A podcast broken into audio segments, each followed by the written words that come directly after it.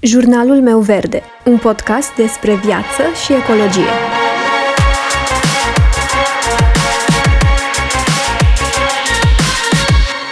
Bună, eu sunt Alexandra și tu asculți Jurnalul meu verde, un podcast despre viață și ecologie.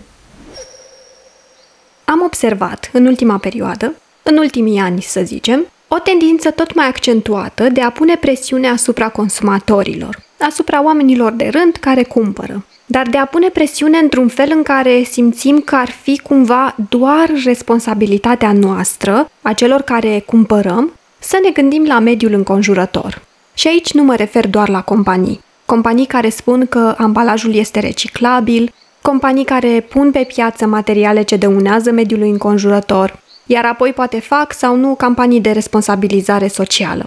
Însă, fac asta fără să aducă în schimb modificări în modelul lor de business, de exemplu. Fac asta fără să facă acțiuni care să transforme compania pe termen lung într-un business sustenabil, într-un business mai prietenos cu mediul în care își desfășoară activitatea și mai prietenos cu oamenii care locuiesc în zona respectivă sau care chiar lucrează pentru compania respectivă. Așa cum spuneam, nu mă refer doar la companii, ci mă refer inclusiv la activiști, la influenceri sau pur și simplu oameni de rând care îi arată cu degetul, de exemplu, pe oamenii care nu se gândesc la mediul înconjurător atunci când cumpără. Și aceștia cred că astfel responsabilizăm oamenii din jurul nostru. Dacă îi arătăm cu degetul, îi responsabilizăm să cumpere mai eco, mai sustenabil.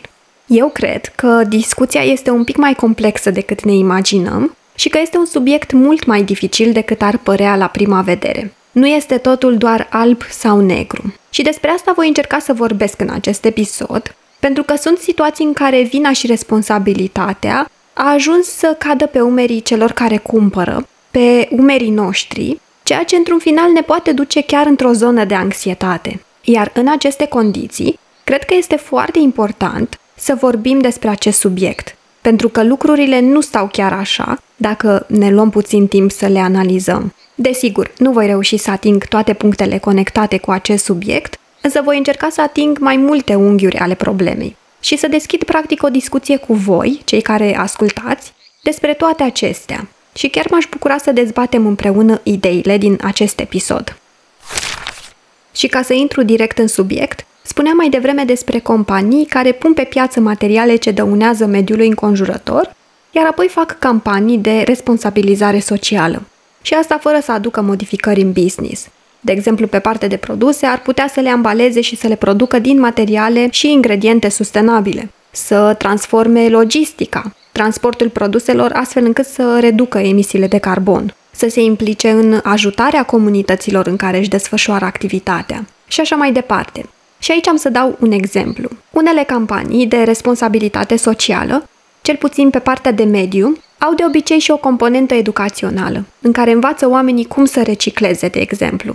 Iar ce este foarte important de subliniat este că în acest fel, practic, aceste companii aruncă responsabilitatea în grădina noastră și se pune presiunea asupra noastră că noi ar trebui să reciclăm. Iar partea amuzantă, dar nu prea, este ironia acestei situații. În condițiile în care știm foarte bine că infrastructura din România nu este cea mai deosebită, iar în cele mai multe orașe lipsește cu desăvârșire, în aceste condiții ne sunt prezentate mesaje de marketing precum ambalaj 100% reciclabil.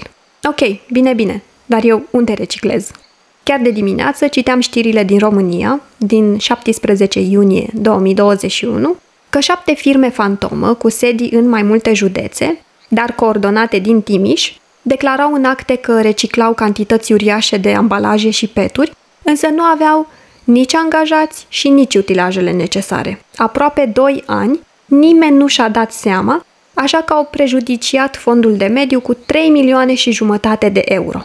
Așa că da, în oarecare măsură, este de apreciat că fac totuși ceva companiile care fac și CSR și ne învață cum să reciclăm, de exemplu. Pentru că sunt unele companii care nu investesc nici măcar un leu în zona asta. Așa că ajută în sensul că fac problemele de mediu mai cunoscute, prezintă o parte dintre soluțiile disponibile și așa mai departe. Dar ajutorul se oprește aici, pentru că, într-un final, nici măcar nu ai cum să aplici ceea ce ai învățat. Sau, chiar dacă aplici, te trezești în situația de care spuneam mai devreme din știri, că nu știi unde ajunge gunoiul. Nu noi suntem responsabili pentru crearea acelor ambalaje și nu suntem responsabili să găsim noi, persoane fizice, o soluție pentru acestea. Nu suntem responsabili de faptul că sunt companii care nu pun pe piață produse biodegradabile, de exemplu, sau reutilizabile. Nu noi alegem în ce să fie împachetate produsele. Noi dăm bani pe produsele care vin ambalate în plastic, însă nu suntem noi cei care obținem și un profit de pe urma lor. Așa că de ce să reciclez eu gunoiul pe care tu l-ai produs ca să faci profit? Și asta în condițiile în care ai alternative, dar care sunt mai puțin profitabile poate, și în condițiile în care nu am o infrastructură în țară pentru asta. Însă, pe lângă faptul că nu suntem noi responsabili, că businessurile fac intenționat anumite alegeri care dăunează mediului înconjurător pentru profit, trebuie să menționăm și două aspecte legate de autorități. Primul, nici autoritățile nu responsabilizează companiile mai mult cu privire la produsele pe care acestea le pun pe piață, pentru că parte din produs este și ambalajul. Așa că, la fel cum avem reglementate ingredientele, la fel pot fi reglementate și ambalajele. Companiile, eu cel puțin așa cred, companiile nu se vor responsabiliza singure și pe bune, atâta timp cât le va afecta într-o oarecare măsură profitul. Și al doilea aspect, faptul că autoritățile ar trebui să pornească acțiuni în direcția asta, să ne educe cu privire la un comportament mai sustenabil și cum se reciclează, să creeze o infrastructură și așa mai departe. Și când mă refer la acțiuni din partea autorităților, mă refer la acțiuni pe bune și din care să înțelegem exact ce avem de făcut. Chiar și eu, când m-am apucat să reciclez și eram în București, etichetele de pe tomberoane erau rupte, incomplete, website-ul nu funcționa, așa că realitatea a fost că nu am știut exact ce trebuie să fac. Nu am știut ce se reciclează și cum. Am făcut cum am știut și atât. Ideea este că ar trebui să se facă ceva mai mult și să se ia în considerare că lumea nu este informată, lumea este ocupată, iar lucrurile trebuie comunicate cât mai simplu și clar. Trântirea a două-trei tomberoane pentru reciclabile la colțul blocului nu este suficientă. Pe lângă faptul că oricum nu ar fi suficiente dacă lumea chiar ar recicla. Aici, în Praga, există zone cu tomberoane la distanțe și de 50 de metri unele față de celelalte, însă mereu dau pe afară în fiecare după amiază aproape. Un alt aspect legat de presiunea asupra consumatorilor este cel al arătatului cu degetul. Există o oarecare presiune și din partea unor activiști, influenceri și chiar oameni de rând care s-au obișnuit să arate cu degetul. Uneori având cele mai bune intenții legate de mediu, însă nu putem să ne gândim doar la mediu și atât. Și am să vă spun imediat de ce cred asta. Am văzut postări pe Instagram, de exemplu, de la oameni din afară și nu numai, care pur și simplu bat obrazul și spun fii un cetățean responsabil. Este responsabilitatea ta ce alegi. Da, este în mare parte adevărat, suntem cu toții responsabili când vine vorba de alegerile pe care le facem, însă asta este valabil în momentul în care ești într-o poziție din care poți alege, din punct de vedere financiar, din punct de vedere al educației și așa mai departe. Poate cei care arată cu degetul sunt într-o poziție în care și-au putut permite mult mai ușor unele schimbări. Și atunci văd, doar din perspectiva lor, toată povestea, că este simplu. Însă, în același timp, este la fel de important să ne gândim că sunt și persoane care nu își permit. Sunt persoane care nu își permit un filtru de apă, de exemplu. Poate este o investiție mult prea mare să fie făcută deodată. Sau, de exemplu, în cazul produselor de îngrijire personală.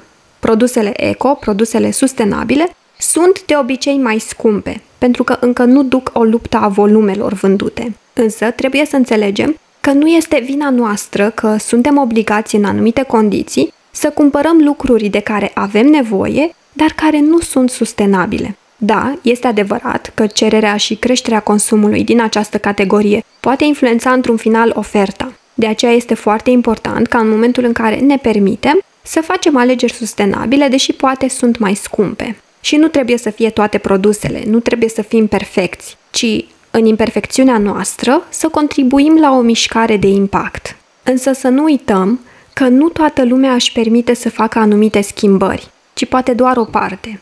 Și mai este un aspect important de menționat aici. Doar pentru că unii dintre noi am realizat cât de rău putem face planetei, asta nu înseamnă că toată lumea a realizat asta sau că toată lumea a înțeles impactul problemelor de mediu. Și mă gândesc la mine acum 10 ani. Da, știam că nu e bine să arunci gunoaie pe stradă, dar nu știam care e treaba cu plasticul, care e treaba cu gazele cu efect de seră, care e treaba cu reciclatul. Credeam că sunt un cetățean extraordinar doar pentru simplul fapt că nu aruncam gunoaie pe stradă. Când am început să mă documentez mai mult despre sustenabilitate și situația actuală în general, am fost tentată să spun că avem nevoie de legi, că avem nevoie să facem lucrurile într-un fel care obligă pe toată lumea să se comporte sustenabil. Însă am aflat între timp că sunt foarte multe aspecte pe care trebuie să le considerăm, că lucrurile au nevoie de o tranziție, nu poți face schimbări peste noapte.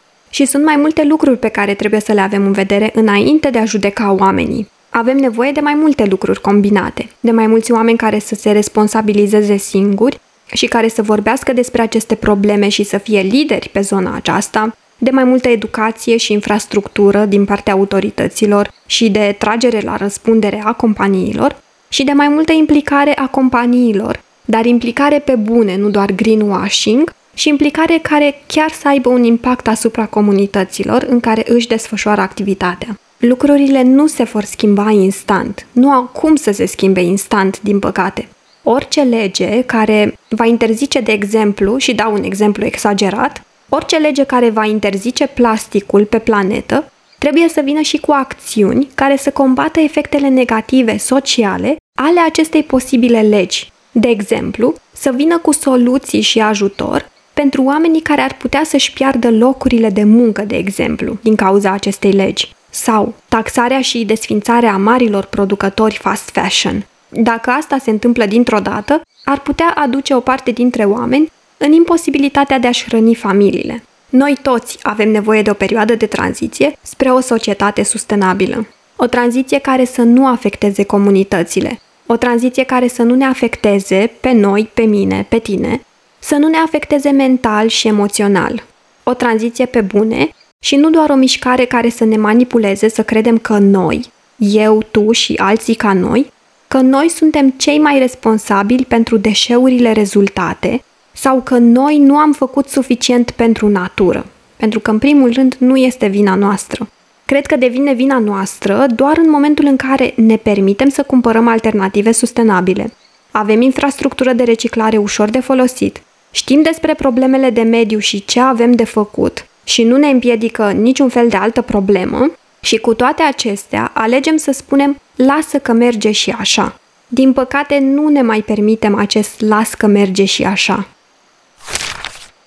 Toate aceste lucruri pe care le-am spus, nu le-am spus ca să dau vina pe altcineva. Am spus toate acestea pentru a ne încuraja pe noi toți. Să nu ne fie frică să ne punem întrebări să punem sub semnul întrebării lucruri pe care le auzim, să nu ne lăsăm atât de ușor arătați cu degetul, să nu le luăm pe toate de bune doar pentru că a spus cineva cu care rezonezi. Cred că este imposibil să fim total de acord 100% cu cineva în toate privințele. Trebuie să ne obișnuim să vedem din mai multe perspective și să nu ne considerăm singurii vinovați. Și este greu, știu. Chiar și eu mă condamn de multe ori când cumpăr produse care nu sunt sustenabile. Însă știu că uneori nu este vina mea. Știu că nu fac de lene unele alegeri nesustenabile, pur și simplu poate nu mi se potrivesc, nu mă obișnuiesc cu un anumit produs, nu am găsit încă alternativă, poate că nu am timp încă sau poate nu am bani. Uneori, unele soluții sustenabile sunt exagerat de scumpe, unele lucruri se fac mai ușor ca altele, și mai ales cele din zona de mâncare, pentru că, în cazul meu cel puțin, aici se întâmplă cele mai multe achiziții care nu sunt sustenabile. Și cred că este și cazul altora, dacă ai anumite alergii, dacă pur și simplu nu poți să gătești și motive pot fi multe. Uneori, lumea nu are timp, bani și energie să se ocupe cum trebuie de propria persoană. Ce să mai vorbim de planetă? Este și normal să ne simțim anxioși în momentul în care vin influencer și spun ia uite ce simplu e de făcut acest lucru și ăsta și ăsta și tot așa. sau să ne simțim anxioși în momentul în care vin influencer și spun cum, nu ai trecut la produsul X sustenabil până acum? Nu ai niciun motiv să nu o faci. Ei bine, pot fi o grămadă de motive, pentru că experiența fiecăruia este diferită. Și aici nu vorbesc despre nesimțire sau ipocrizie, vorbesc despre oameni ca mine și ca tine, care se simt prost. Vorbesc din propria experiență, de momentele când mă condamn că am cumpărat plastic, deși poate personal nu am o altă variantă. Cred că avem puterea de a schimba ceva la nivel individual, de a trăi mai conștient, de a-i inspira pe ceilalți. Cred că răspunsul stă în gesturi mici, atâta timp cât suntem din ce în ce mai mulți care facem asta. Nu trebuie să ne dăm complet lumea peste cap, să influențăm sau să schimbăm ceva. Dar putem face și noi ceva și câteodată să nu așteptăm pe unul sau pe altul să facă, de exemplu, companii, autorități și așa mai departe. Însă este foarte important să ne concentrăm pe lucruri pe care le putem face cu adevărat și când le putem face, să fim atenți pe cine votăm, pe oamenii pe care îi susținem, companiile pe care le susținem sau le promovăm și să încercăm să inspirăm și să dăm mai departe cunoștințele noastre.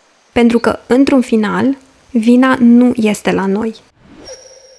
Îți mulțumesc dacă m-ai ascultat până aici și sper să mă ascult și următoarea dată.